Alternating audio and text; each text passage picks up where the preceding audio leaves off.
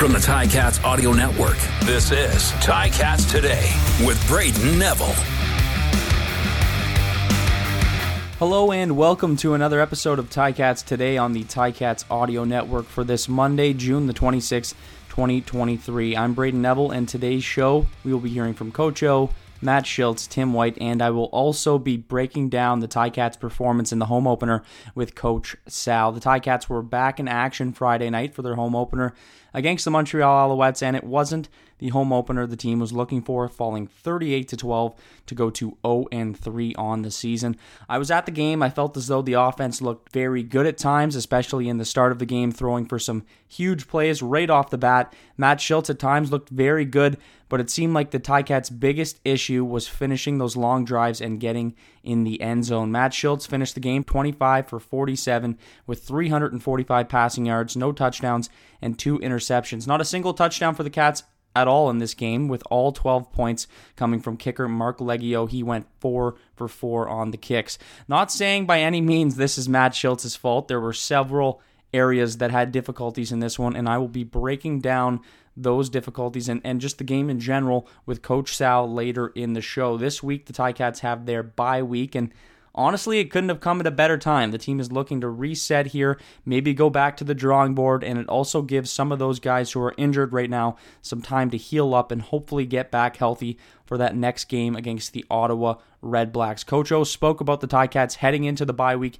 and the team's performance in the home opener following the game on Friday. Tough loss, just your thoughts following that one.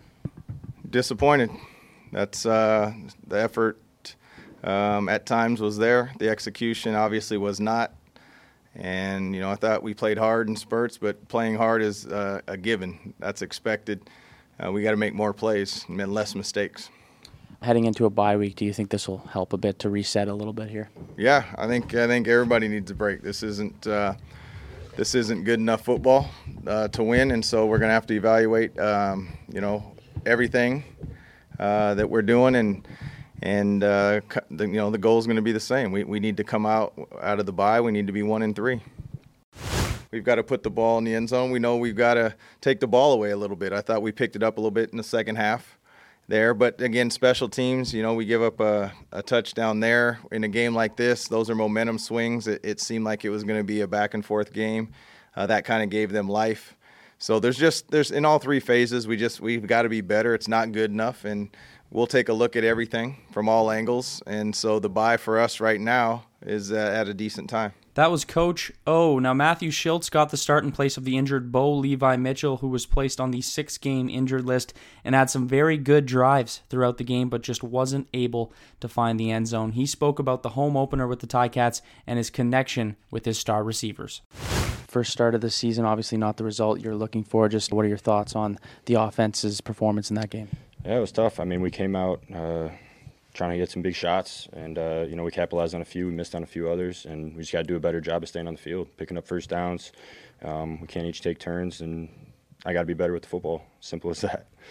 And, and, those end zone plays, what, what, maybe could be could have been done differently to, to complete some of those and turn those into touchdowns? Oh, yeah, just execute.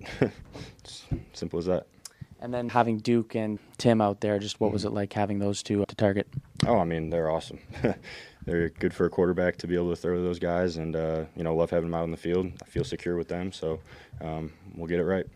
That was Matthew Shiltz, a guy who I have full faith will be able to bounce back after that loss. Now, Tim White was, in my opinion, the Ticats' best player on Friday night, finishing with a season high 143 yards receiving, with 114 in the first quarter alone on just two plays, two of the biggest plays of the game. He spoke about his impressive game and more.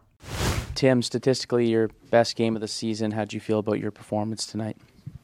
I thought I played pretty well, but uh, to me, I feel like that's secondary to winning. Uh, I feel like uh, I wanted to be able to make more of an impact for our team and just get the guys going uh, to be able to get a win.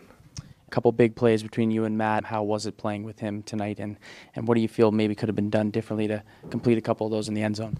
Yeah, it felt good, but ultimately you have to get in the end zone, and that's one thing that we just didn't do tonight. And uh, uh, playing with Matt is obviously great. You know, he's a great quarterback, and we just want to be able to translate it to wins. And then heading into a bye week, do you think it's beneficial to be able to reset the body a little bit and maybe go back to the drawing board and have a little bit of a break here? Yeah, I think the break is here at a pretty good time for us, and a lot of guys will be able to, you know, re- regroup themselves and everybody really around the facility. But uh, you know, our eyes have to be about coming back here with a win. You know, we have to we have to find a way to win. That was Tim White. Now, there's a lot to talk about when it comes to Friday's game, and with me now to break down the game is Coach Sal. Coach, how are you doing today? I'm doing good, Brayden. How about yourself? I'm doing great, thanks. I want to thank you for being on the show again with me today. Another tough game for the Ticats. I'm hoping one of these days we get to talk about a win, but the Ticats fall 38 to 12 to the Alouettes. What did you think about their performance? Well, it's hard to uh, evaluate their performance based on on the ending of the ball game. Uh, you know, I don't want the football team to be defined by what happened at the end of that ball game. There were some good things in the game. Uh, I thought the O line, patchwork O line, if you will, uh, played pretty good. Uh, I the opening play of the ball game I thought was a, a great way to start for Shiltz you know, uh, a little bit of play action, a little bit of bootleg outside, uh, maximum protection for him, and a big throw down the field to White. So all things, you know, started out very well for him, but uh, they couldn't finish uh, their drives, and and I think that was their their uh, downfall in that ball game. Yeah, and getting into Matthew Shiltz, he starts over Bo Levi Mitchell, who's out with that injury, going 25 for 47, 345 yards no touchdowns and two interceptions. So overall, what did you think of his performance?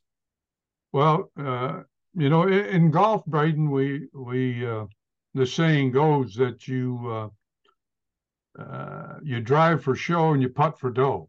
yep. Well, you know, throwing deep balls provides a good show, but uh, to win, you need the short game. You need those uh, second down and three situations to convert. You need that third and one to convert. Uh, you know, they they were great in the field goals. They were four for four with Liegghio, so uh, that part was okay. But you got to put points on the board with touchdowns. You can't just rely on on field goals. Yeah, and, and I went golfing on on Saturday, and I wasn't punting for dough, dough or uh, shooting for show or, or whatever way that goes. So, but uh, but I love the saying. Bo Levi Mitchell, he's out of the lineup. How important is it to get him back healthy? Well, you know, he's a franchise right now. That, that's why they brought him in uh, to be the franchise. So he has to get back uh, as soon as he can. But if you rush him, then you lose him for the rest of the year. Let's remember, we're only three games in to an 18 game schedule. Now, I was never in favor of an 18 game schedule when I was coaching because it's such a long, long time. Now it, it plays in favor of a team that's 0 and 3. You know, you've got time to make things happen and to get yourself back into uh, the football uh, playoff picture. And and you mentioned the O line earlier on that you liked some of the stuff you saw from some of those replacement guys. Just just maybe get a little more in detail about that. Guys like Sartor and and Dayton Black coming into that lineup and starting on the O line. Well, you know, Dayton Black is just a draft choice. Uh, he, he's going to be in fire uh, uh, as quick as you can get him there and he'll progress because he's in the ball game. Sartor, I thought, handled himself pretty well on the outside. Uh, of all the tackles that we've had this year, the revolving door of tackles, I think this group with uh, Kemp on on the left side and Sartor on the right side played uh, as well as they could. And of course, Revenberg and Beard on the inside, they continue to do a good job no touchdowns in that game Friday, but it seemed like they were getting so close to the end zone and just couldn't complete, couldn't finish the plays. What do you think needs to be done maybe differently to turn some of those three points into into six? Well, you know, obviously in the red zone, your offense changes because of the uh, uh, closeness to the goal line. But I, I go back to this: we're not playing a balanced offense. You know, uh, Shiltz was 25 of 47. Are, are we built to have 47 passes in a game hmm, yeah. when we only have five runs out of our running back? Uh, I, that's not a balanced offense.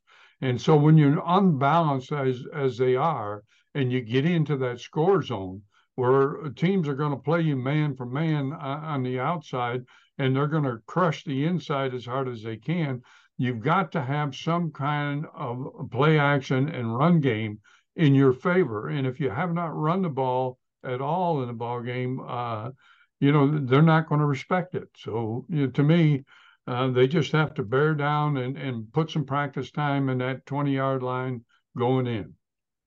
And now to the other side of the ball, another game where the defense allows more points, I'm sure, than they would like. That's 112 in the, the first three games. What have you seen on defense that, that you'd like to see maybe improve? Well, overall, the the uh, pass rush to me has to be uh, a dominant factor in the ball game. Uh, yes, they they sacked Cody uh, Fajardo uh, four times in the game. Two of those sacks came from defensive linemen, one by Carney, one by uh, uh, the interior. Uh, forgotten at the moment. Laurent got the other one. Yep. Uh, the other two came from linebacker blitzes. Now, you know, I, I look at Montreal and, I, and Noel Thorpe's defense to me. When you play against Coach Noel Thorpe, the defensive coordinator for Montreal, he's a blitz man. He blitzes every kind and every way possible. Linebackers, uh, combination blocks up or twists up front, etc. These are things that I think Hamilton needs to do to help that secondary. The secondary right now uh, doesn't seem to be able to cover uh, as tightly as they have to be uh, in order to be a winner without the pass rush. So to me, the pass rush is the number one priority. And now I'm going to move to the special teams, a group that I thought played pretty well in the first couple of games. It seems as though they had a little bit of trouble with that Montreal special teams, just maybe a little bit on them and, and what you saw from them on Friday night. Well, the punt return by Worthy for a touchdown, we lost contain on the outside that's a primary responsibility of, of one man. He has to be on the outside and force that man, the runner, uh, to come back to the inside. But you look at it, Montreal uh, had five punt returns in the game. They averaged 17 yards. Mm. We had, Hamilton had five punt returns. They averaged 8.6 yards. So to me, the cover teams need to be better. Uh, mm-hmm. and the return team blocking needs to be better. So special teams, and they didn't have the penalties that they've had in the pa- past couple of ball games, but at the same time, they're not hitting on all cylinders. And I'm going to move to something that happened before the game. And that was being Speedy Banks being honored before the game. Maybe just a bit on what you can give me on his career here in Hamilton. Oh, Speedy Banks, Kansas State alumni, uh, as I am too. You got to love the guy. I mean, he he was dynamic in every aspect of the game. Early on in his career, he was just a return guy and, and a super return guy. And then when the uh, regime changed and we had a new head coach come in, they put him out as a receiver. He became the primary receiver, a dominant receiver in the league. You know, everything they asked Speedy Banks to do, Brandon did. He he did it and he did it very well. And I go back to the the Grey Cup game in which he ran one back all the way for a touchdown, and we had a very unfortunate uh, penalty on that, which mm-hmm. cost the cup. Yeah, yeah, that's a tough one. That's one Ticats fans probably want to forget. Going into this bye week, do you think this is going going to be beneficial, maybe for this extra bit of time to reset, or, or does this kind of worry you the timing of this bye week? No, the the timing is excellent. They need this time. They need to evaluate everything that they're doing, all the way from their training camp through the first three games, they need to reevaluate every aspect of the game, every coaching uh, chain or uh, uh, call that they made, uh, every coaching responsibility that they have. They've got to look themselves in the mirror. Then the players have to look themselves in the mirror, and everybody has to get on to a new uh, idea that that we're not going to allow this to happen. We're not going to be defined by what the ugliness of that ball game was. We're going to be a better football team. And in this time off, a little bit of, of rest time. They need that. Give them the rest. But when they come back, come back with a with a vengeance. And finally, I want to end this on a positive note here. What did you like from this team, uh, or some highlights you can give me from from that game on Friday? You know, the the highlights to me are always the same. It, it's the effort that the, the, the players put in. You know, as long as I can see the players putting that much effort into a ball game, uh, I know things will get better. These are good athletes. They would not be on this team if they were not good athletes. These are good athletes, and and their effort is excellent. And as long as they continue to to show effort, and improve a little bit at a time. Every day you have to improve a little bit. And when you watch practice, you see good practice habits. Mm-hmm. Now those practice habits have to carry over to the game. And I think we'll be a successful football team uh, when we get back from this break. Well, Coach Sal, a pleasure as always. And I'm hoping next time we chat, we have something positive to talk about, hopefully a win here. But I always appreciate you coming on. And then I hope you have a good rest of your day. Thank you, Red, and you too. Thank you once again to Coach Sal for being on the show, as well as Tim White, Matthew Shiltz, and Coach O. Remember, season ticket holders, you can now purchase your Grey Cup tickets for this year's 110th Grey Cup in Hamilton, and tickets will become available to the general public on July 1st. That's all the time for me today. Thank you for listening to this episode of Ticats Today.